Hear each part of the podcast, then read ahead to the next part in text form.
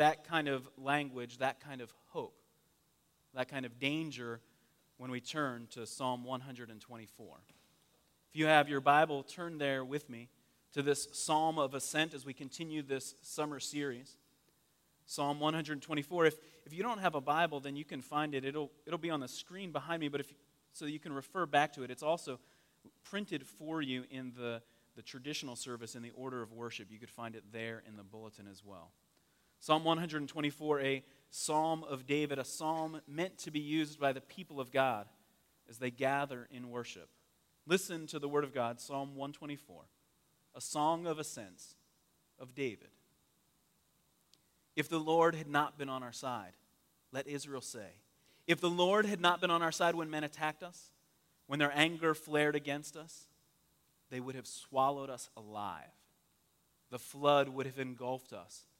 The torrent would have swept over us. The raging waters would have swept us away. Praise be to the Lord who has not let us be torn by their teeth. We have escaped like a bird out of the fowler's snare. The snare has been broken and we have escaped. Our help is in the name of the Lord, the maker of heaven and earth. I invite you to bow your heads as I pray for us. Father, we do pray that as we listen to your word, that your spirit would apply it to our hearts.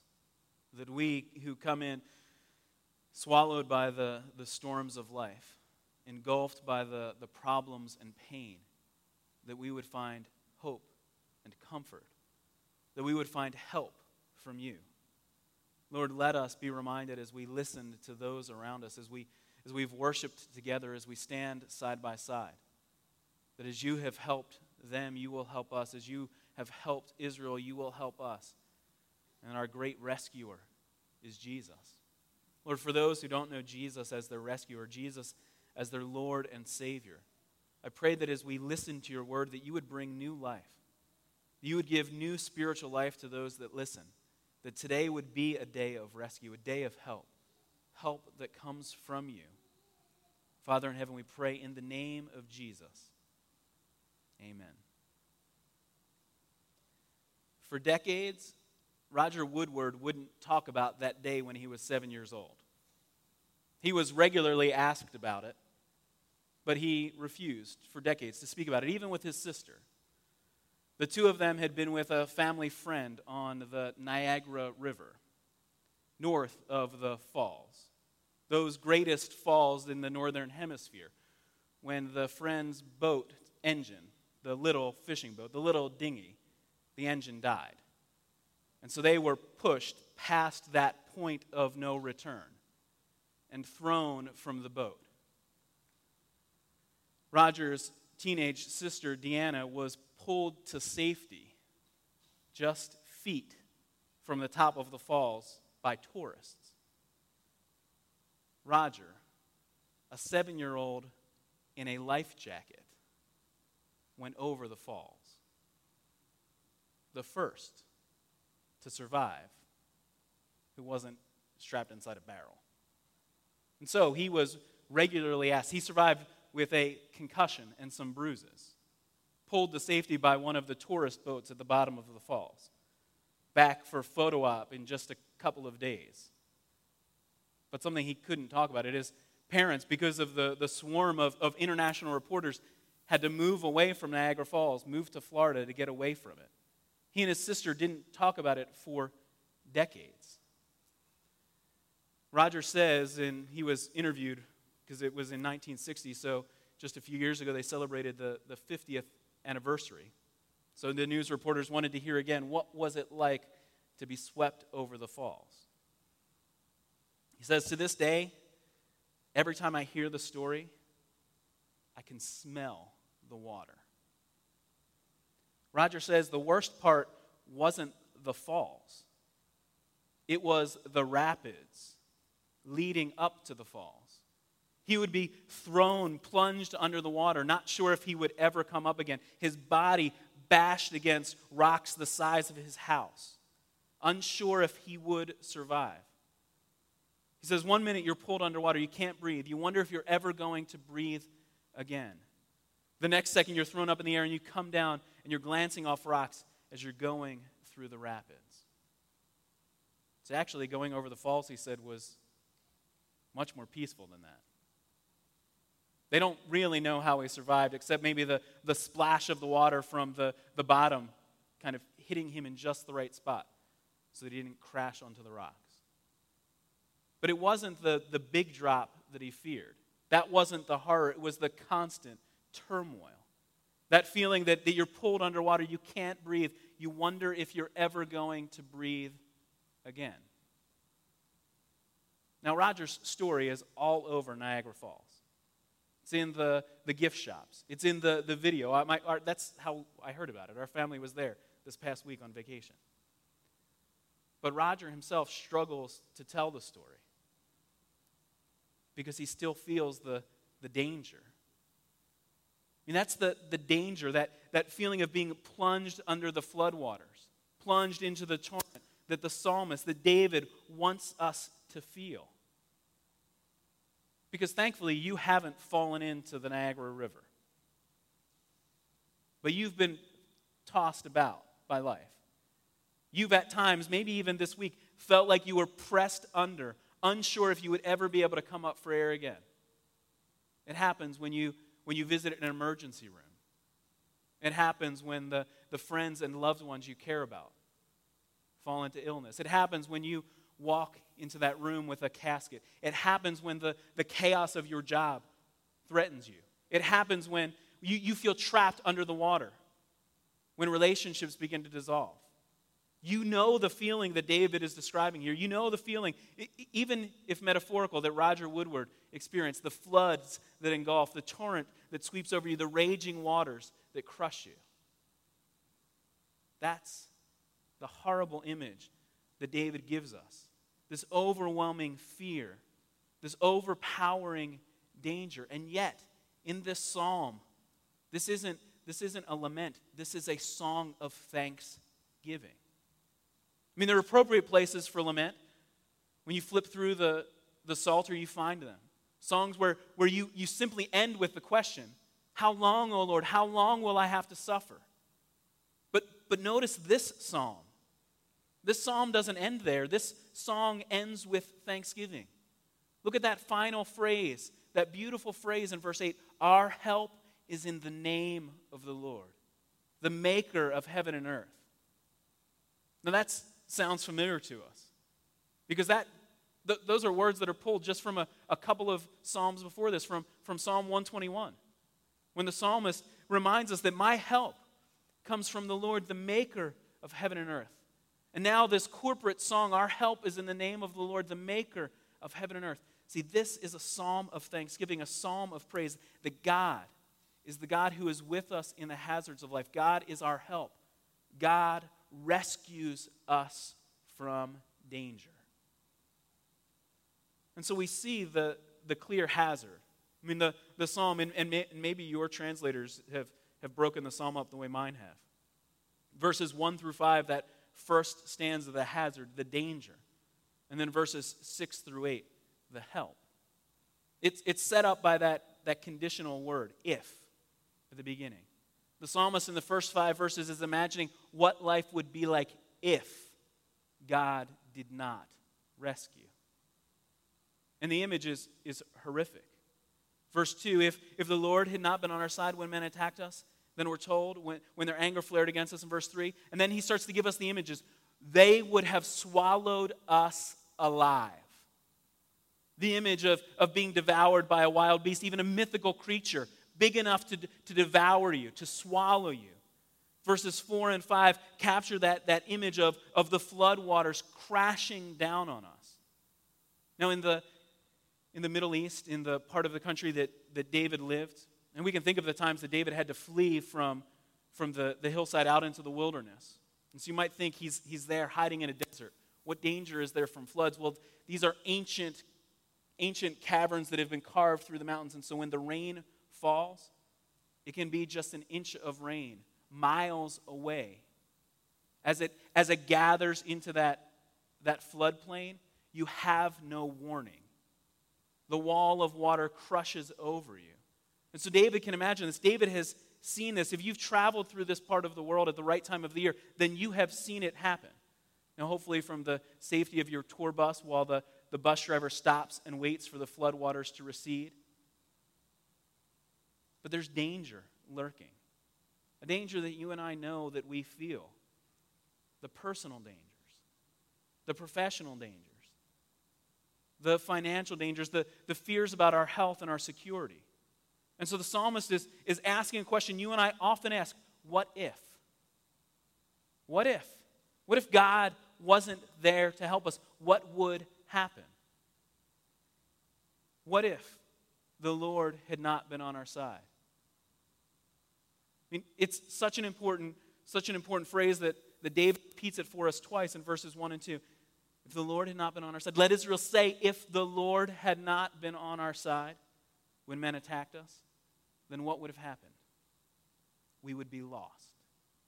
We would be destroyed. As one commentator points out, then, then what the psalm sets up for us is this clear contrast. Without God, danger becomes destruction. That's the, the first half of the, the psalm. Without God, danger becomes destruction. But then notice how the contrast is set for us. With God, danger can become witness. God can actually use danger as God rescues us so that we can witness for Him. You see, that if God had not been on our side, we would be destroyed. But because God is on our side, you, I mean, that's the implied answer here. If the Lord had not been on our side, but, but do you see it as David says that? He's actually asking people, join in with me. Let Israel proclaim it. I mean, it's, it's a call to the people of God. If the Lord had not been on our side, let Israel say, if the Lord had not been on our side. He's inviting people to join with him. His witness for the gospel is, is contagious. He wants the nation to join in worship, to acknowledge that, that God is on our side. And so, with God, the dangers that we face can become witness witness to his power, his love. Opportunities for us to proclaim what God has done and what God is doing. Because look at the way the, the, the psalm turns in verse 5, from verse 5 to verse 6. The raging waters would have swept us away, but then David can invite the people to praise God. Praise be to the Lord, who has not let us be torn by their teeth. Again, the, the images are horrific of, of being devoured by wild animals. We've escaped like a bird out of the fowler snare. The snare has been broken. We have escaped. David is reminding us God has rescued us. The dangers you face are not really dangers if God is on your side. No matter where you walk, you cannot be harmed ultimately. You cannot be destroyed because God is on your side. And David is, is using God's covenant name He's calling him Yahweh. He's using the name that God revealed to himself when he entered into a, into a promise, a covenant promise with his people. It's even why he calls the nation Israel. It's the name God gave to them. That God, when God entered into relationship with them, God made the promise, I will be your God. I will be with you. I am Yahweh, your God. So if Yahweh had not been on our side, we would be destroyed. But praise be to Yahweh, because he has not let us be torn by the teeth of our enemies. We've escaped like birds out of the fowler snare. The snare has been broken. We have escaped. And so the witness then is meant to, to become contagious. As David gives praise to God for the rescue, the church is meant to join in in giving praise. So that's why what we do here on Sunday mornings can't be replicated in your living room. Now, I mean, it could be if you invited a bunch of people to fill your living room, but it can't be replicated just with you alone in your living room because worship has a corporate aspect. And yes, absolutely, do I want you in, in private, on your own, studying and worshiping, studying Scripture and worshiping God? Do I want you as your family gathered in your living room giving praise to God? But you can't replicate what happens when the church gathers unless you're here with the church. Because what you need is the reminder that as, as you have the floodwaters sweeping over you, as you're gasping for air, you have brothers and sisters in the gospel who stand alongside you and say, Let Israel say, say it with me. God is on our side. You have people who can remind you, God is with us. You, you rejoice in the, the, the stories of God's grace that are proclaimed in the, the people around you. It's why I want you back for, it's why we're training community group leaders today. Because the relationships you have with brothers and sisters in Christ are central to your survival. To your survival in the, the dangers and sorrows of life. You need the reminder that comes. When people stand with you and, and say, Praise be to the Lord. When you, with tears in your eyes, can rejoice in what God has done in their lives. When you, as the one who, who stands strong in those moments of, of confidence, can turn to them and say, Say it with me. Join with me in singing. I'll stand by you, I'll lift you up. Let Israel say, if the Lord had not been on our side, we would have been destroyed. But God is on our side. Now I know, if your heart works like my heart works, then when a preacher starts to get a little bit excited, you start to get a little bit cynical. I mean, it, for me, that's how it works. When I listen to preachers, the more excited they get, the more resistant I become. Because I think, well, that's nice for you, but you haven't walked where I've walked. You didn't go through my week. You haven't been in the places I have been. How can you say God is our God? I'm okay. Some of you are thinking, I'm okay, Kevin, if, if you say, the, my help is in the name of the Lord. You're not offended by that. Kevin, if that works for you, you might be thinking, then, then that's fine. But when we start to say, our help is in the name of the Lord, when I tell you, you have to join with me in giving praise to God, then you start to step back. And, and that's not just if, if this is the first time you're hearing the gospel. I mean, your heart can, the, the cynicism in your heart can, can bubble up and you think, yeah, I've seen God rescue other people. And maybe even I can remember back to a time in my life when God rescued me. But where I stand now, I can't breathe. I don't know if I'm going to survive. And that's why the psalmist, that's why David, the king of Israel, wants us to gather in worship.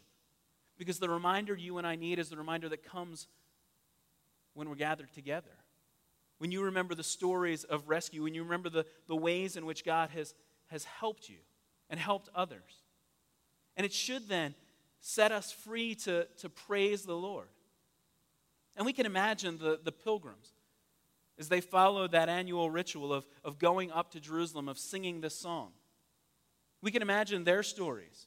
Many of them, yes, they would be going in, in great celebration but some of them would be dragging themselves to Jerusalem in sickness and in sorrow. And yet, the reminder of singing a song like this is one of the ways that, that we can. And it's, it's, it's not merely going through the motions to just sing it even when you don't feel it. That's the biblical pattern. Even when you don't feel it, turn to Scripture, sing the words of Scripture, read the promises of Scripture. Ask the questions that Scripture asks. Because God is our help, God is our rescuer. God rescues us from danger. James Boice, who was the pastor at 10th Presbyterian for, for many years in Philadelphia, in his commentary on the Psalms, he, he turns the, the question on us. He forces us to think through the scenario. He asks, What if Jesus did not die in our place? What would your life look like? What if God wasn't on your side? What if Jesus wasn't a rescuer? And when we begin to, to mull that over, we, we begin to realize how dangerous the situation is. That we would be swallowed by the judgment of God, the, the flood of, of God's anger, his righteous and perfect anger would crush us? What if Jesus wasn't there for us? It's a question that, that the Apostle Paul asks. A couple of weeks ago, I, I asked you to turn with me from, from these Psalms of Ascent to Romans 8. I'm going to ask you to do it again. Romans 8, one of those chapters in Scripture that is filled with the overwhelming promises of God. One of those places like these Psalms that we can turn to when we feel like the floodwaters are crushing us. The Apostle Paul in, in, in Romans 8, verses 28 through, through 30, offers us this huge promise. In Romans 8 28, he says, And we know that in all these things God works for the good of those who love him, who have been called according to his purpose. For those God foreknew, he also predestined to be conformed to the likeness of his Son, that he might be the firstborn among many brothers. And those he predestined, he also called. Those he called, he also justified. Those he justified, he also glorified. And you see the, the promise is huge. I mean, Romans, it doesn't get bigger than Romans 8 28. That God is working all things for our good. That God's love is shown to us in every circumstance of life. And Paul gives us that unbreakable chain of, of promises that go back to God's purposes before creation and extend beyond the, the grave. That we have, been, we have been called by God, we've been predestined, and we, ha- we will also be glorified. And so then Paul asks this question What then shall we say in response to this? He asks the question that comes to us from, from Psalm 121. We can imagine him having this kind of this language in his head. If God is for us, who can be against us? But do you hear that, that question? And Paul will answer it. Nothing can stand against you if God is for you. If the right man is on your side, the hymn asks us. That great hymn of the Reformation that Martin Luther wrote. We're not the right man on our side, the man of God's own choosing. Then we would be destroyed, we would be crushed. But the right man is on our side. I mean, the promise that Scripture gives us is that God rescues us, God is our help. Paul continues when he asks the question, if God is for us, who can be against us? He continues with, a, with another question. He who did not spare his own son, but gave him up for us all, how will he not also, along with him, graciously give us all things? You see, God gave his son. Jesus, the, the perfect Son of God, steps into your mess wades into the raging waters to pull you from the flood. And more than that, Jesus himself dies in your place. That's the hope, the promise of Scripture. That's why we can say, Our help is in the name of the Lord, the maker of heaven and earth, because Jesus Christ has rescued us. Jesus is on our side. He has rescued us from sin. Jesus has freed us from death. Jesus has empowered us to live in the hope of the gospel. Jesus has given us a voice to lift in praise to him. Jesus has given us the privilege to witness to him. And so when you stand facing the sorrow and struggle of life, you don't stand alone. God is on your side. Jesus stands beside you. When you stand in those raging waters, Jesus pulls you from them. When you stand and face temptation, Jesus stands with you. When you conquer sin by choosing obedience, Jesus empowers you. When you have the boldness to proclaim the gospel to a coworker, to a family member, Jesus speaks through you. When you gather with God's people and lift your voice in praise, even when every emotion in your body is telling you it, it doesn't feel right, but you still sing the words to give praise to Jesus, Jesus stands with you. Jesus is on our side. That's the promise of Scripture. If you put your hope in Jesus Christ, then nothing can separate you from Him. Nothing can pull you from Him. You belong to Him. He has rescued you. And so danger is no longer danger. We need not fear the, the hazards of life because with God, those hazardous times, those dangerous times become opportunities for us to give praise to God, opportunities us, for us to witness to God's faithfulness, opportunities for us to lean on God, to be able to say, Our help is in the name of the Lord, the maker of heaven and earth. Now, over the years, when people would coax out of Roger Woodward a response about that day in 1960, when he went over the falls, he would, he would often hear things like, God had his hand on you that day. God must have something important for you, young man, to accomplish in your life, for God to rescue you from that. But as a boy, a boy who wasn't really given the freedom or the, the opportunity to talk about it because of the, the swarm of the media attention, the fear of his parents, the, the removal from all his friends and family, and being shuttled to a different part of the country. He didn't know how to respond. I mean, he figured in his little seven year old mind it must be his fault. Because while his sister was rescued and he miraculously survived that plunge over 160 feet through the torrent of water, the family friend who was with him did not survive. And so it was years later when, as a young man, he was troubled by the question, Why am I here? When he would hear people say, God must have something big for your life, for him to have rescued you from that, he would think, Why? Why would God do that? What am I supposed to be doing here? And he says, That one huge question was a question he could only find answered when he had a, a friend who was willing to, to invite him to church. To say, Come with me to hear what God has done. Not what God did in, in pulling you from the raging torrent. Not what God did in, in, in keeping you from harm that day, what God did before that. What God has done through Jesus on the cross. See, that's the great miracle of Roger Woodward's life.